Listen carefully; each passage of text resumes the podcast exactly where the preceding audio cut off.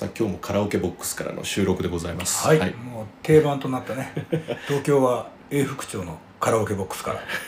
お届けしておりますカラオケボックスでの収録でいつもヒヤヒヤさせられるのは、うんまあ、隣の歌声。そうね、うるさいのはまだいいけど曲だからね、そうなんですよ、権利問題があるからでかつ絶好調にやっぱ隣の部屋の人歌ってますよね、うんうん、そもそもカラオケボックスなんて防音する必要ないんだから。そうだね基本的に聞こえたっていいもんだからね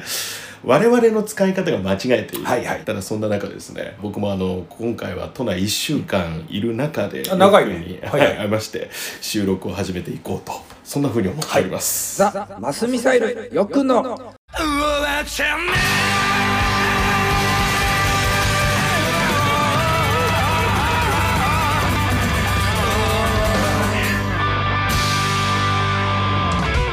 はい、ザ・マスミサイルっていうバンドで歌ってますよっくんこと高木良樹です。よっくんの相手翼ちこと藤沢翼です。まあはい、今月はですね、まあ、この2人でゲストも招かず、そうですね、大体その僕の弾き語りの旅の途中に翼っちが来れるとこでこう来てくれて、はい、どっかの町で収録してきたので、旅先なんでその仲間っていうかね、大体近くにいるから無理やり出てもらうみたいなのがまあまあ続いたので、はい、まあこうやって2人だけでね、本来のそう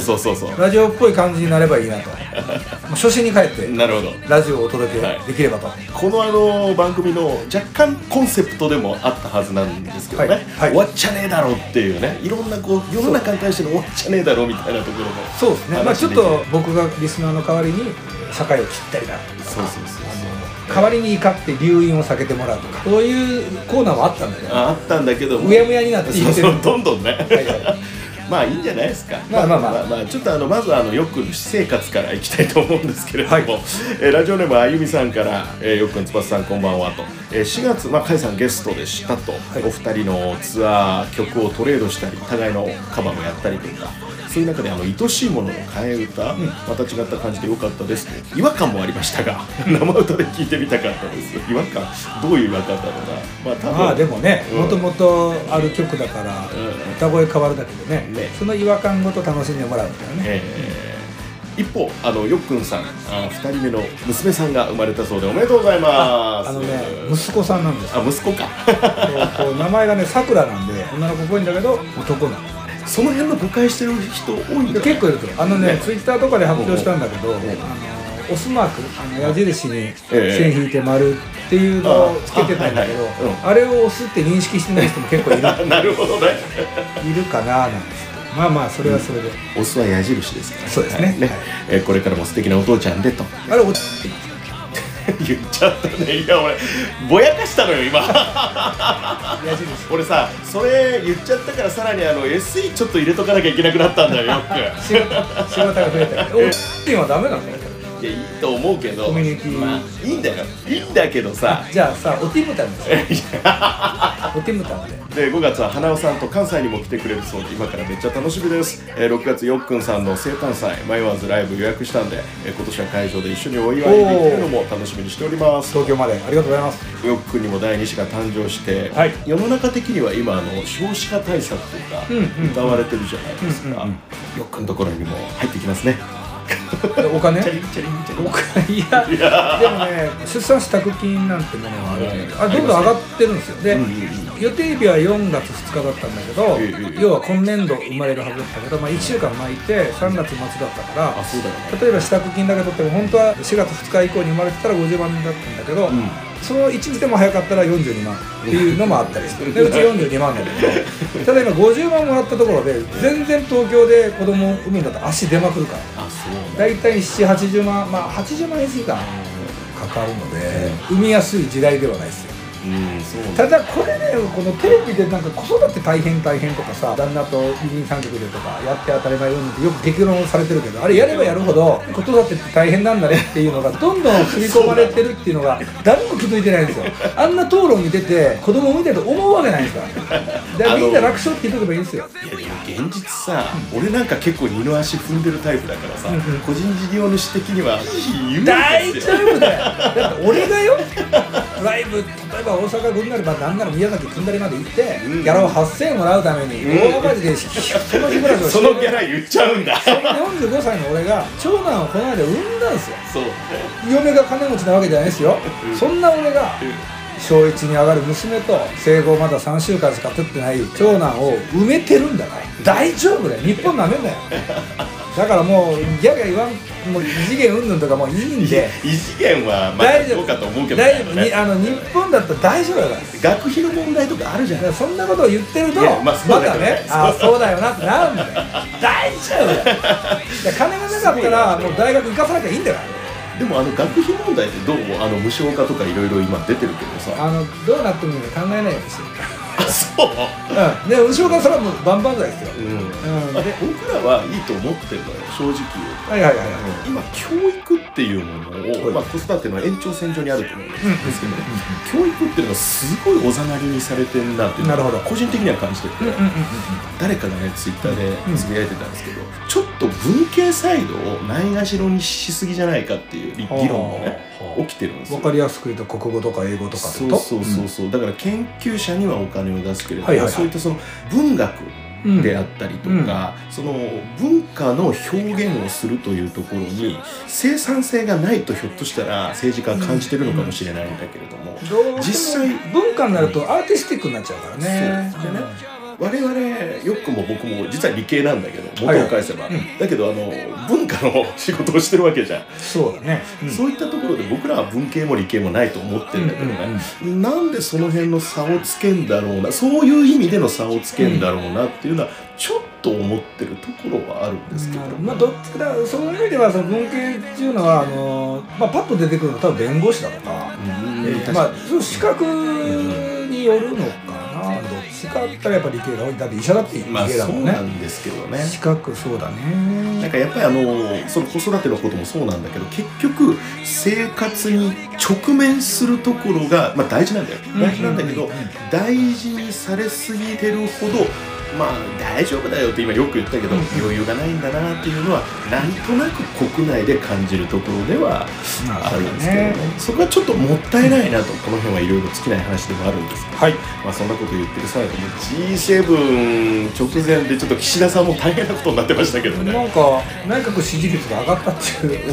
なんなんて感じですね。政治もね、暴力でね弾圧するってもう俺何回も言ってんだけど、あれだけは絶対に許せなくて、歴史をこう紐解くとやっぱああいうところから戦争に突き進んでいってるわけじゃないですか。ただやめてほしいってもう緩い言い方じゃないの、本当にやめてほしい。まあこれも報道のジレンマだけど、言えば言うほどワクワクするアホが増えるので、だって安倍さんもなかったら今回多分なかった。間違いなく報道の仕方がよくしにはならなかったっていう結果なので、そこは反省しなきゃいけない。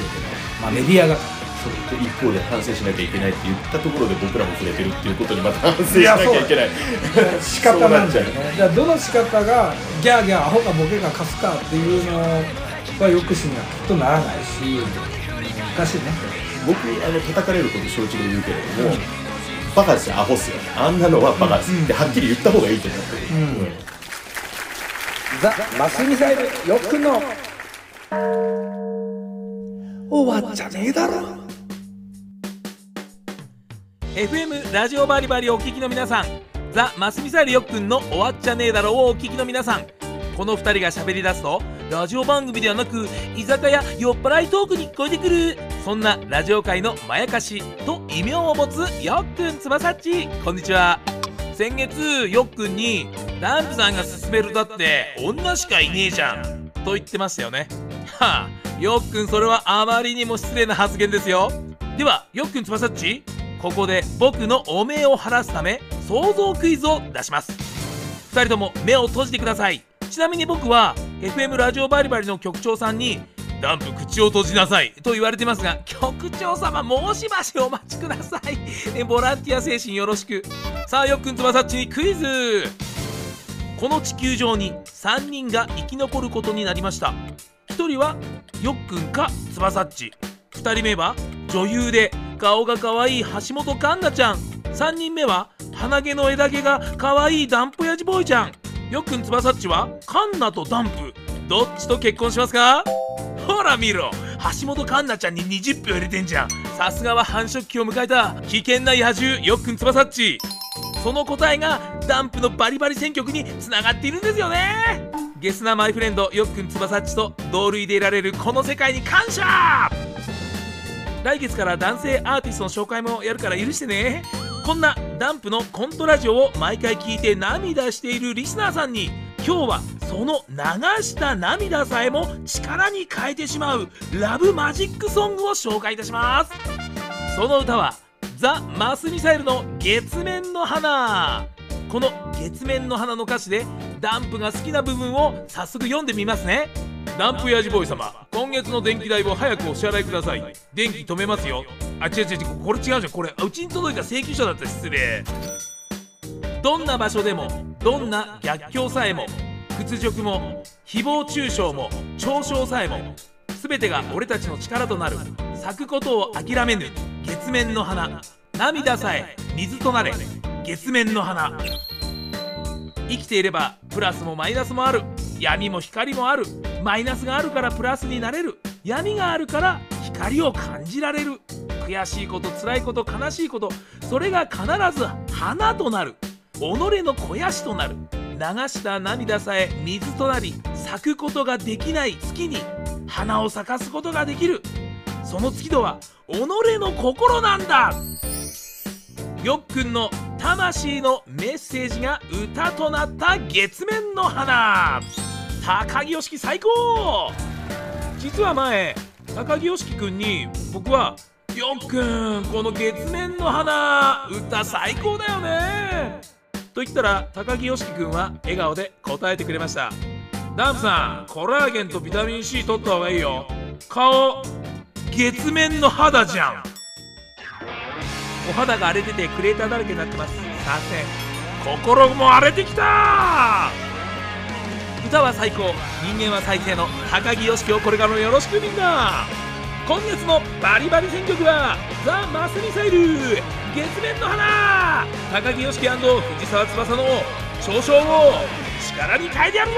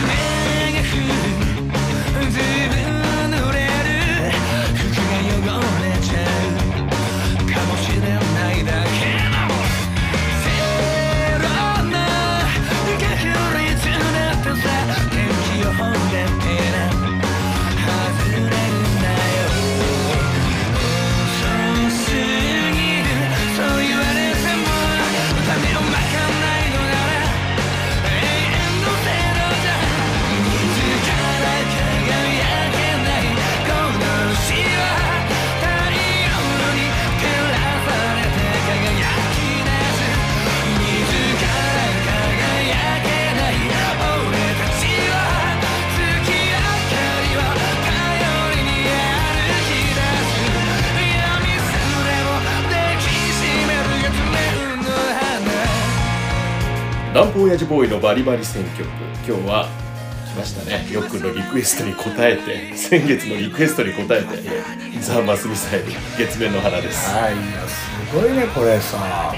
もっと全国的に出ていくパーソナリティレベルのおしゃべりだよね。だいぶ起こしてんのかな文字で。まああの人作家ですからね。だから大本は起こしてると思うんだけどさ、直接会うと全然つまんないのじゃあラジオだとこんなにも面白いんだからね。いやだからパーソナリティなんだね。いやすごいよ。毎回この、まあ、曲もそうだけど、我々選曲のコメントのこのエンタメさに、まあ今回自分の歌っていうのもあったけど感心するよでもだいぶディスられてませんでしたよくそのものが。いやでもね、それはあまりあるぐらい素晴らしいそう素晴らしい作品ですねまだそんなお褒めの言葉が出ると思わなかった。いやこれだって「月面の花」っていう曲聴きたくなるもんこのプレゼンが入るとよかった。いや素晴らしい、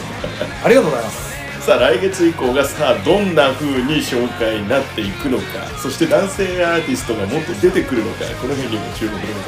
す。さあカンナちゃんのくだりいらんかったでしょやっぱそうでしょ、全くいらんかったただね、気合い入りすぎなのよ曲紹介。今までさ大体2分もなかったのに、今回3分半で送ってきたからコメントで3分半って相当長いから、ね、そう、だからラジバリ用のオンエアは我々のトーク本編ちょっと短くなります。なるほど、はいでしょうザ・マスミサイル月面の花、ダンプ親父坊のバリバリ選曲でした。さあ今日の1曲いきたいと思うんですけれども、どんな曲参りましょうかね、よくん。ちょっとダンプさんがかけてくれたうちのザ・マスミサイルの月面の花にきっかけてるわけじゃないですけど、月つながりでザ・ブルーハーツで月の爆撃機。終わっちゃねえだろ。お届けした曲「ザ・ブルーハーツ月の爆撃機」でした。結構実は政治的なことだったり、損傷のことだったりっていうのを、まあ、直言っているよりは隠喩で、歌った歌と僕は咀嚼しているので、なんかふっと降りてきた感じかな。まあザ・ブルーハーツというとね、まあマスミサイルも本当にリスペクトしているというかね、はい、そんなアーティストバンドでもありますけれども、ザ・マスミサイルよくの終わっちゃねえだろう。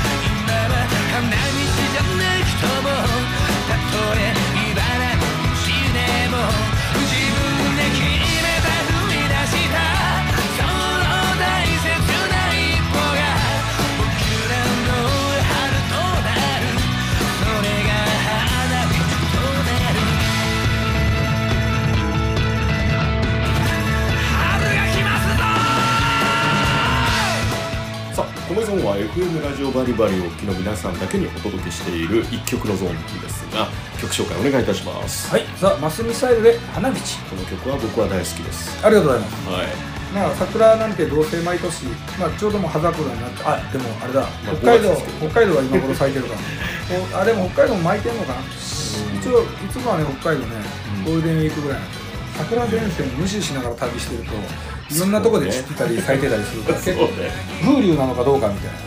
まあこの歌は、まあ、桜なんてどうせ毎年咲くわけやから、新年度なんだから何かを始めようとか、新しく、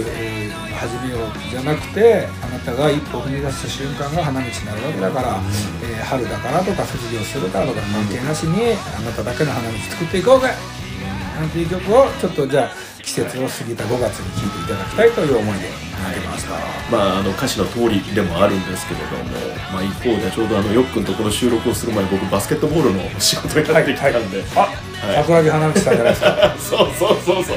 そういうところもね、なんかちょっとねピーンときちゃってね、はいはい、全然関係ないですよね関係ないんだけどねまあでも実はこの「花道」という楽曲、曲中に「スラムダンクの桜木花道のことを彷彿させる歌詞が出てきて、そうなんです花は桜木、男は花道。でもそんなバスケ見ないでしょ。見ないディアボーイズぐらいいや、そっちかなるほど。いや、スラムダンク全然早いからね。だからスラムダンクはリアルタイムでジャンプで見てて、ディアボーイズはもっと前だからね。月マガかな、月刊マガジン最近月刊マガジンしかないもんね。月刊ジャンプって昔あったもんね。あ、月刊ないんや。そうそうそうそう、月マガもなくなったよ。月マガはまだ。でも月刊ジャンプなくなったんだ。そうですね、だいぶ前ですよ、10年も15年も。月産は、月産どうだろう、分かんない。月刊サンデーは実はね、結構新しく創刊されたんです。そうですよ、だから僕が言ってるやっぱり月刊なんとかって辞典みたいな厚さ、厚いやつ、分厚いやつ。月刊サンデーって多分真ん中で止めてるやつでしょ、ホチキスみたいなやつで。なんかジャンプとかマガジン卒業してから創刊されて、へえって思ったかな。何の話だっけ。まあいいや。ザ・マスミサイル、花道でした。ザ・マスミサイル、よっくんの終わっちゃねえだろ。